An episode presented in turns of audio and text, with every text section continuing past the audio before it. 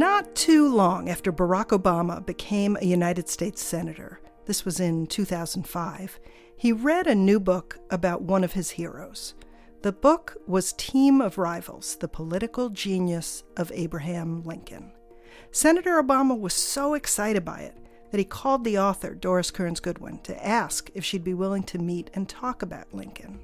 They did, and not too long after that, Obama announced he was running, with a heavy nod to the 16th president. The life of a tall, gangly, self made Springfield lawyer tells us that a different future is possible. He tells us that there is power in words. He tells us that there's power in conviction. That beneath all the differences of race and region, faith and station, we are one people. He tells us that there is power in hope. President Obama has called on Doris Kearns Goodwin quite a few times during his years in the White House to talk about American history and leadership. But the president is just one of her fans. Doris Kearns Goodwin has a lot of them. Readers who appreciate the way she's able to breathe some sort of vital life force into history. She's written five hugely successful presidential biographies, and she's won the Pulitzer Prize. So, what started her down this career path? Believe it or not, the Brooklyn Dodgers. Elston Howard sends a grounder to Pee Wee Reese, and these Dodgers at last are world champions. Delirious with joy. Hang in there, an explanation is forthcoming. This is what it takes a podcast about passion, vision, and perseverance from the Academy of Achievement. I'm Alice Winkler. Adame, this child is gifted. And I heard that enough that I started to believe it. If you have the opportunity, not a perfect opportunity, and you don't take it, you may never have another chance. It all was so clear. It, it was just like the picture started to form itself. There was no way in which a lie could prevail over the truth, darkness over light, death over life. Every day I wake up and decide, today I'm going to love my life. Decide. My advice is if they're going to break your leg once when you go in that place, stay out of there. and then along come these differential experiences that you don't look for, you don't plan for, but boy, you better not miss them. I often root my love of history to the days when I was only six years old, and my father taught me that mysterious and wondrous art of keeping score so that when he went to work during the day, I could record the history of that day's Brooklyn Dodger game, play by play, inning by inning. He would come home at night and sit on the porch and listen for two excruciating hours as I went through everything that had happened that day. Well, when you're only six years old and your father thinks you're doing great as a miniature historian, it's a great impetus to keep it up later in life. In fact, he made it even more special for me because he never told me in those early days that all of this was actually described in great detail in the sports pages of the newspapers the next day. So I thought without me, he wouldn't even know what happened to the Brooklyn Dodgers, which meant that history had a magic from that day that it still holds to this. Doris Kearns Goodwin is talking here at an Academy of Achievement summit in 1996, the year after she won the Pulitzer Prize. My mother was very sick from the time I was born and died when I was 14. So I think my love of books in some ways came from knowing that she was pretty much bound to the home and read all the time as a way of learning about other worlds that she would never be able to experience because she couldn't travel very much because of her heart condition. So books took on a certain kind of magic for me, just as the baseball scores did. So between those two experiences, somehow history and reading became a very important part of my childhood. Later, Goodwin says after she'd been to college and graduate school, she met the person who would have the most influence on her particular approach to writing Lyndon Johnson, a man she got to know extremely well and the subject of her first book. I knew I was interested in American history and government, so I thought instead of just reading about it, I better find out about it in practical terms. So one summer I worked in the House of Representatives, another summer I worked in the Department of Health, Education, and Welfare, and another summer I worked in the State Department. And then eventually I became a White House Fellow and worked for Lyndon Johnson. And that probably was the single most important experience in orienting me to want to do presidential history because I got to know this crazy character when I was only 23 years old. There's a great story I want to interject here that Goodwin told during a commencement speech she delivered in the 1980s at Dartmouth College. After she was chosen as a White House Fellow, but before she'd actually moved to Washington, President Johnson discovered that she'd been an activist in the anti Vietnam War movement. She'd even written an article called How to Dump Lyndon Johnson. Goodwin was sure she'd get kicked out of the program, but instead, LBJ just said, Bring her down here for a year, and if I can't win her over, no one can.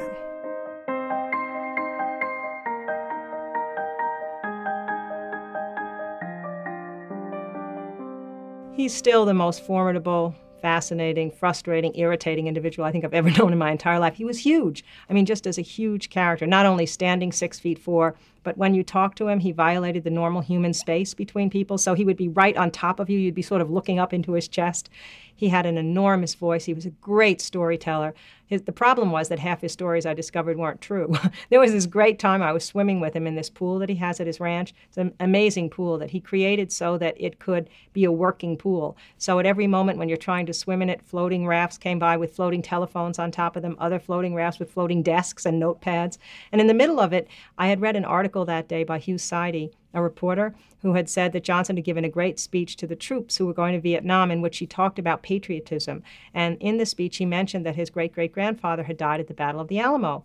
And Hugh Sidey said it was a wonderful speech. The only problem was that he didn't have a great great grandfather who died at the Alamo. He just wanted to have one so much that he'd kind of made him up. So I turned to President Johnson. I said, How can you do that? And he looked back at me and he said, Oh, these journalists, they're such sticklers for detail. And it was then that I realized that I could only believe half of what he told me. But the stories were so much fun and he loved politics. And even though his presidency was in many ways scarred forever by the war in Vietnam and destroyed in a lot of ways, he as a character was even larger than his presidency. So being able to get to know him well, I worked for him the last year in the White House and then helped him on his memoirs the last four years of his life before he died, spending summers and Christmases and every other weekend at the ranch.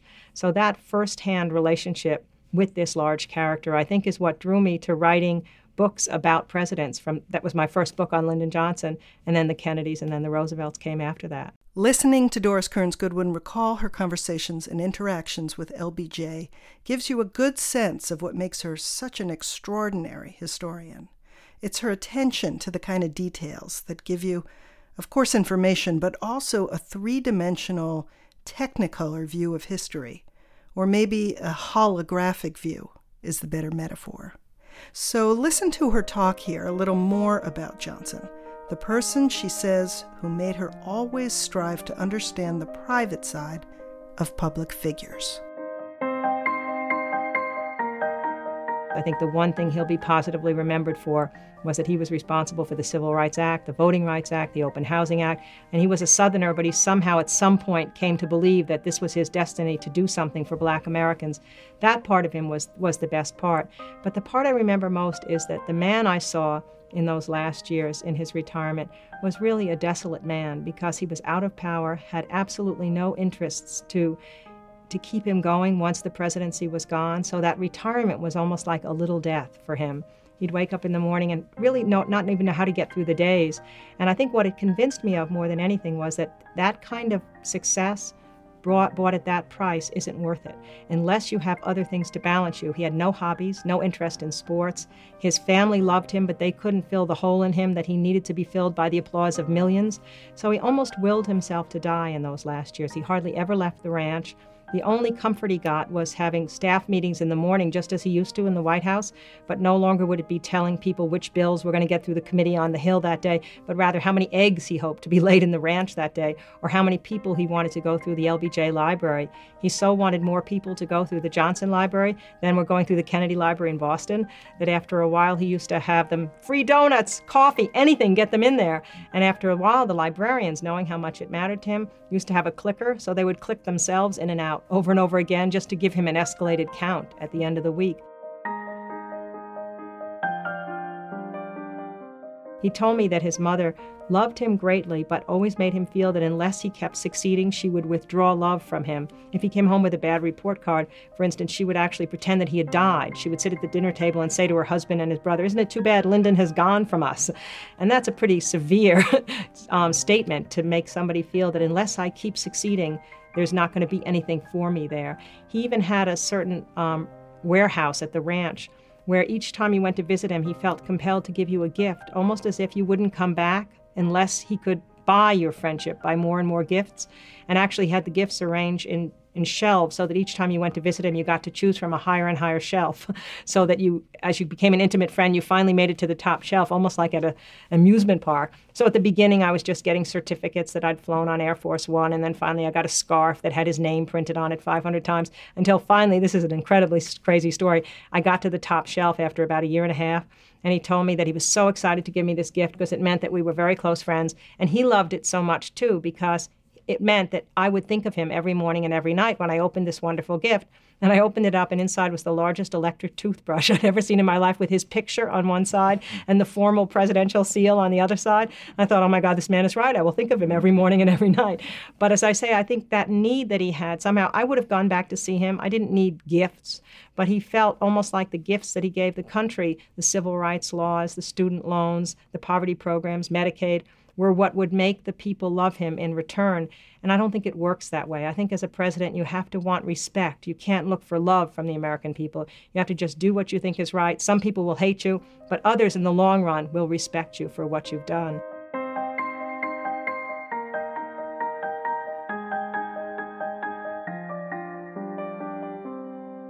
In fact, not long before Lyndon Johnson died, he called me and he said, that he had this terrible feeling that no one was really going to remember him.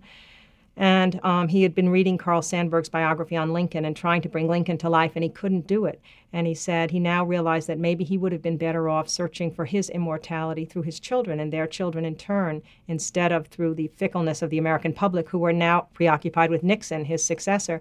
And I remember trying to tease him out of that and saying, Oh, they'll always remember you. I'll put a question on every exam on you because I was teaching this course on the presidency. And he said, You're not listening to me. I'm telling you something important. Get married, have children, and spend time with them.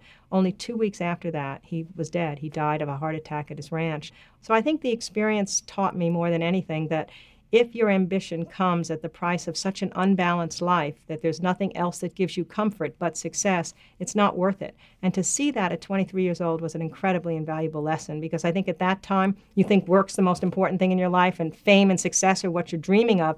And yet to be able to know that if it's bought at that high a price, as I said, it's not worth it. I will always be grateful for that lesson.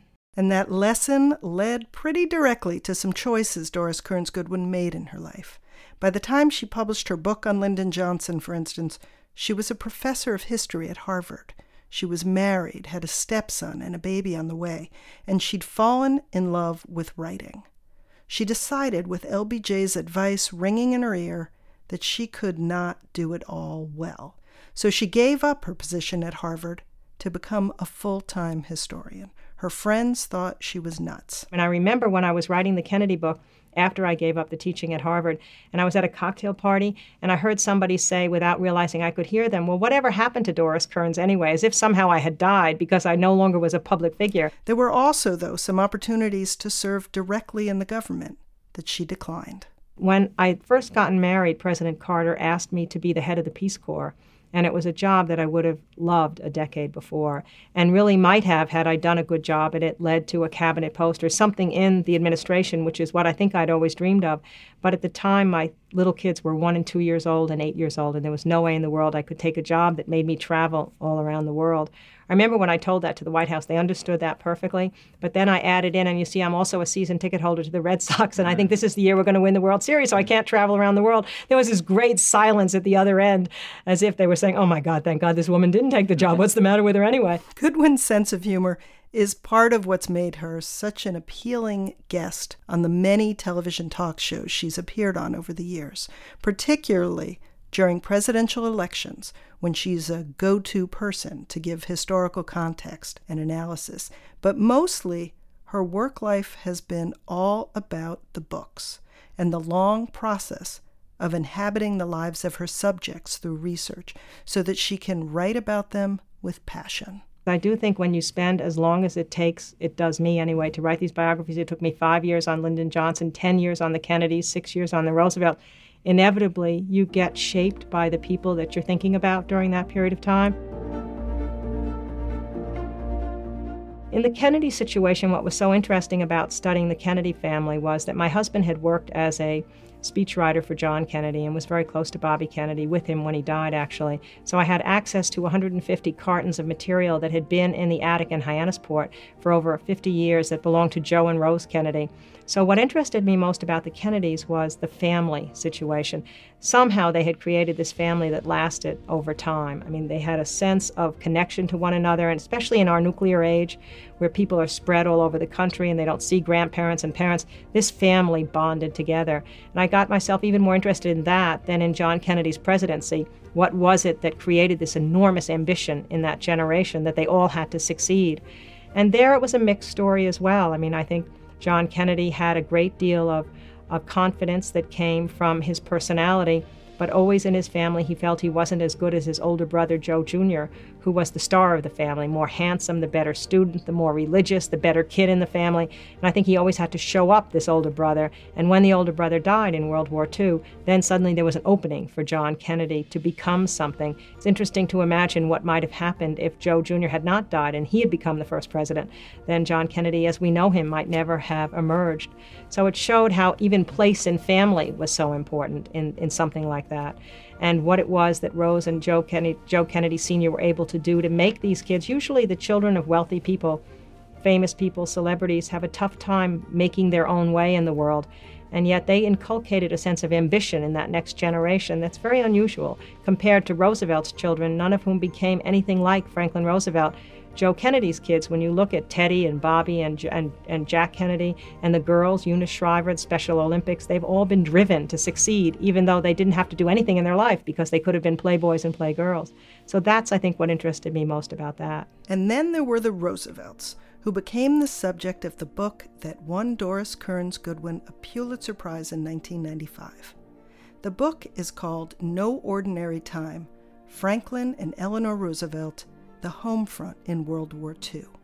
It's a long title, but then again, it's a long book. Oh, I think what, what drew me to the Roosevelts was really two things. One, one was I wanted to live back in the era of World War II. The book is mostly about Franklin and Eleanor during World War II. And it was a time in our life when the country was bounded together by a common enemy and a common goal, when there was a real sense of community in the land. And I just wanted to know, especially in contrast to today's world where there's so little belief in politics, in government, it's much more fragmented, our sense of nationhood. It was wonderful to go back and spend six years studying a time when the country really was bound together. And then I found absolutely fascinating, and there's no other parallel for it in our history the partnership between Franklin and Eleanor Roosevelt.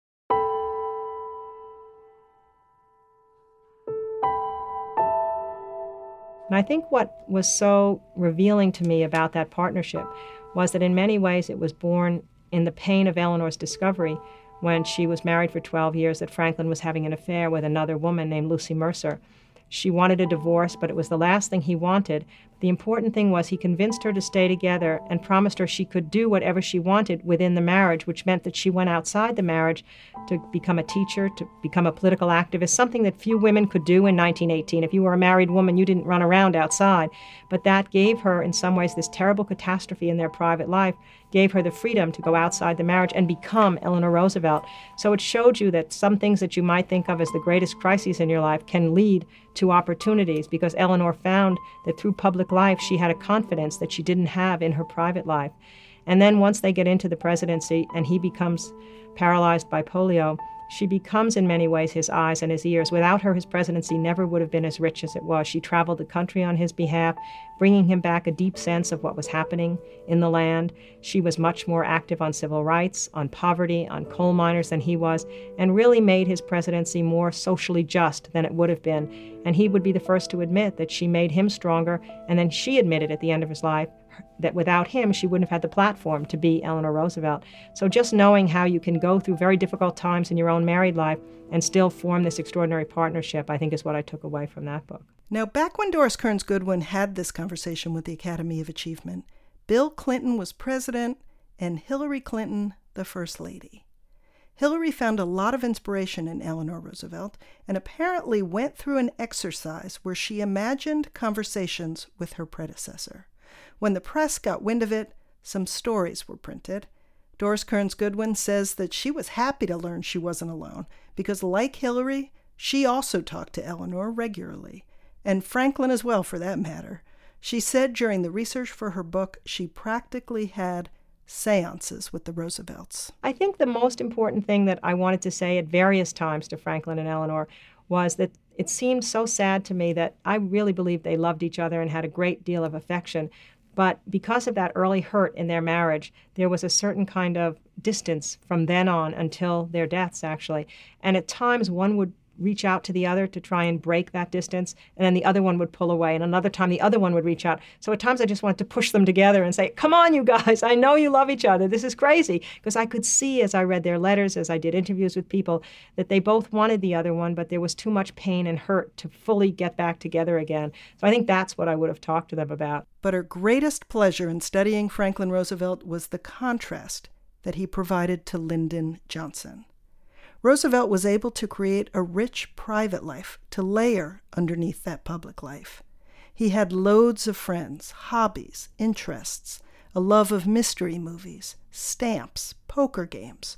During the Depression and the war, Doris Kearns Goodwin says, Franklin Roosevelt was able to exude the absolute confidence he had in himself, so that when he spoke during his fireside chats and said, It's all going to be okay, the American people believed him. Indeed, the central aspect, I think, of his leadership during World War II was his ability to completely relax at the end of the day so that he could replenish his energies to get new thoughts for the day ahead. Indeed, in order to facilitate his ability to relax at the end of the day, he actually invited his closest friends and associates to live with him in the White House during the war, which meant that the White House was almost like a hotel during the war with permanent residents, fabulous people living right in that second floor of the White House including, of course, Eleanor, probably the most extraordinary First Lady we've ever known, a voice for people without access to power, the first First Lady to ever hold press conferences. Indeed, she made a rule that only female reporters could cover her press conferences, which meant that every newspaper in the country had to hire often its first female reporter, simply because of Eleanor Roosevelt. Well, in addition to Franklin and Eleanor, his secretary, Missy LeHand, who in many ways was his other wife, taking care of him when Eleanor traveled, lived in the White House. A beautiful princess from Norway, Princess Martha, came and spent the weekends. His closest aide, Harry Hopkins, had a bedroom right next door to his. And the incomparable Winston Churchill actually spent weeks and months at a time in the White House during the war, bringing his habits with him, which included his stewards, his servants, and his habit of starting to drink from the moment he awakened in the morning till the moment he went to bed at night, somehow saving England in the process of all of that. Well, I found myself so intrigued by the thought of all these fabulous people gathering at night in their robes and what wonderful conversations they must have had that I kept wishing I could see the second floor of the White House once again. I had seen it when Lyndon Johnson was president, but I never thought at 22 years old of asking, where did Eleanor sleep? Where was Franklin? Where was Harry Hopkins? I mentioned this on a radio show in Washington, and it happened that Hillary Clinton heard me, so she invited me to sleep overnight in the White House. And she said we could then wander the corridors and figure out where everyone had slept 50 years before.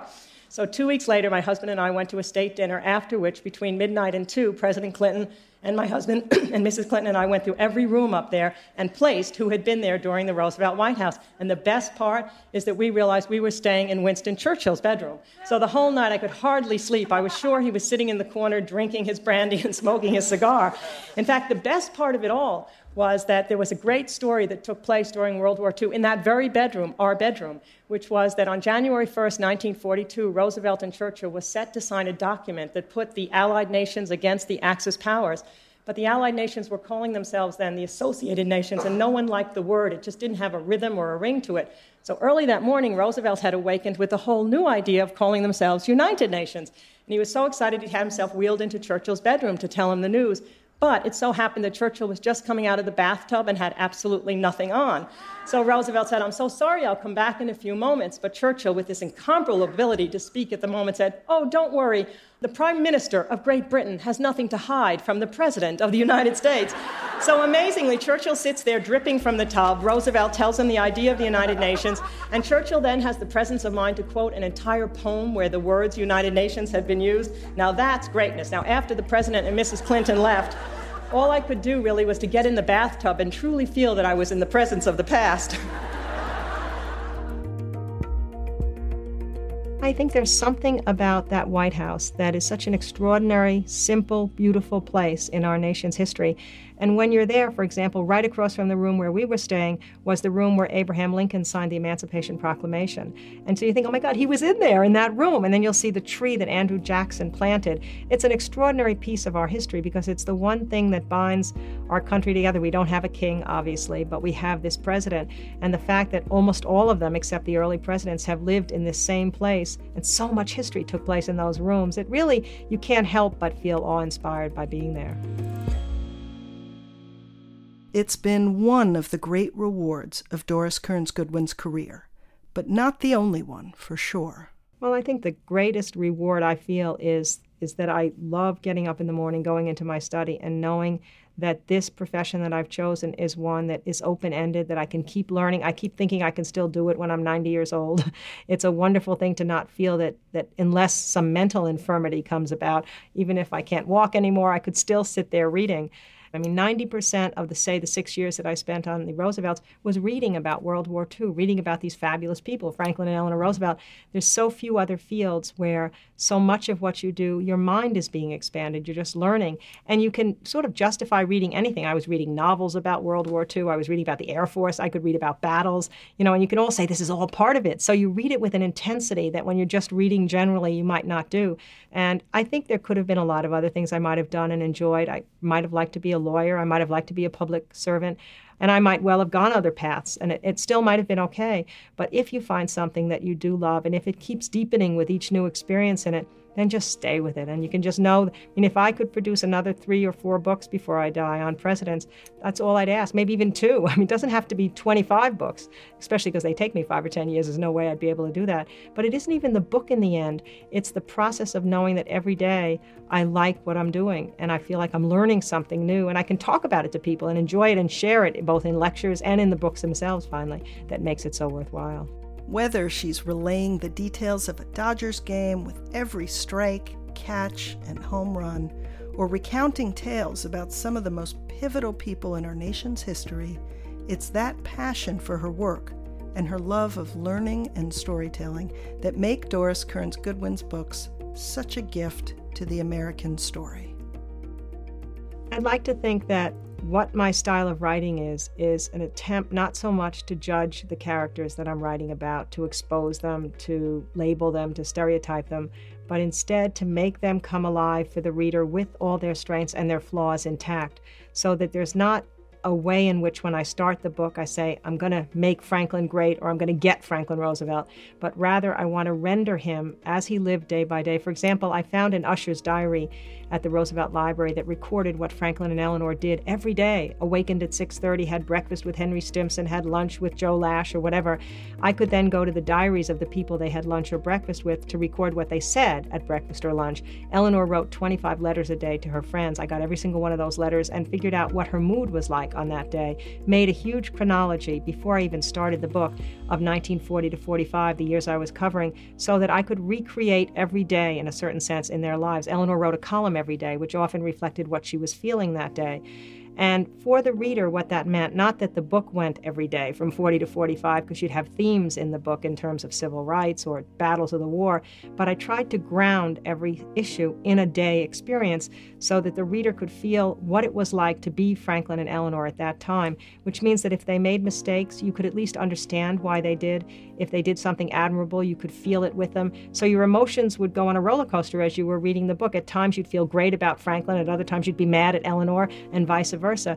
But it's not a question of coming at it from the start as if I'm out to get them or out to praise them. I just want them to come alive again. That's all you really ask of history, to make them come alive without an agenda. That's Doris Kearns Goodwin in conversation with the Academy of Achievement. Earlier in this episode, you also heard excerpts from a talk she gave to students and luminaries from around the world at the Academy's Summit in 1996.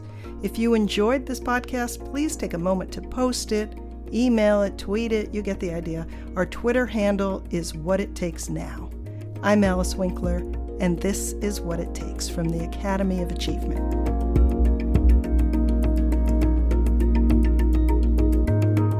To the Catherine B. Reynolds Foundation, thank you, as always, for supporting What It Takes.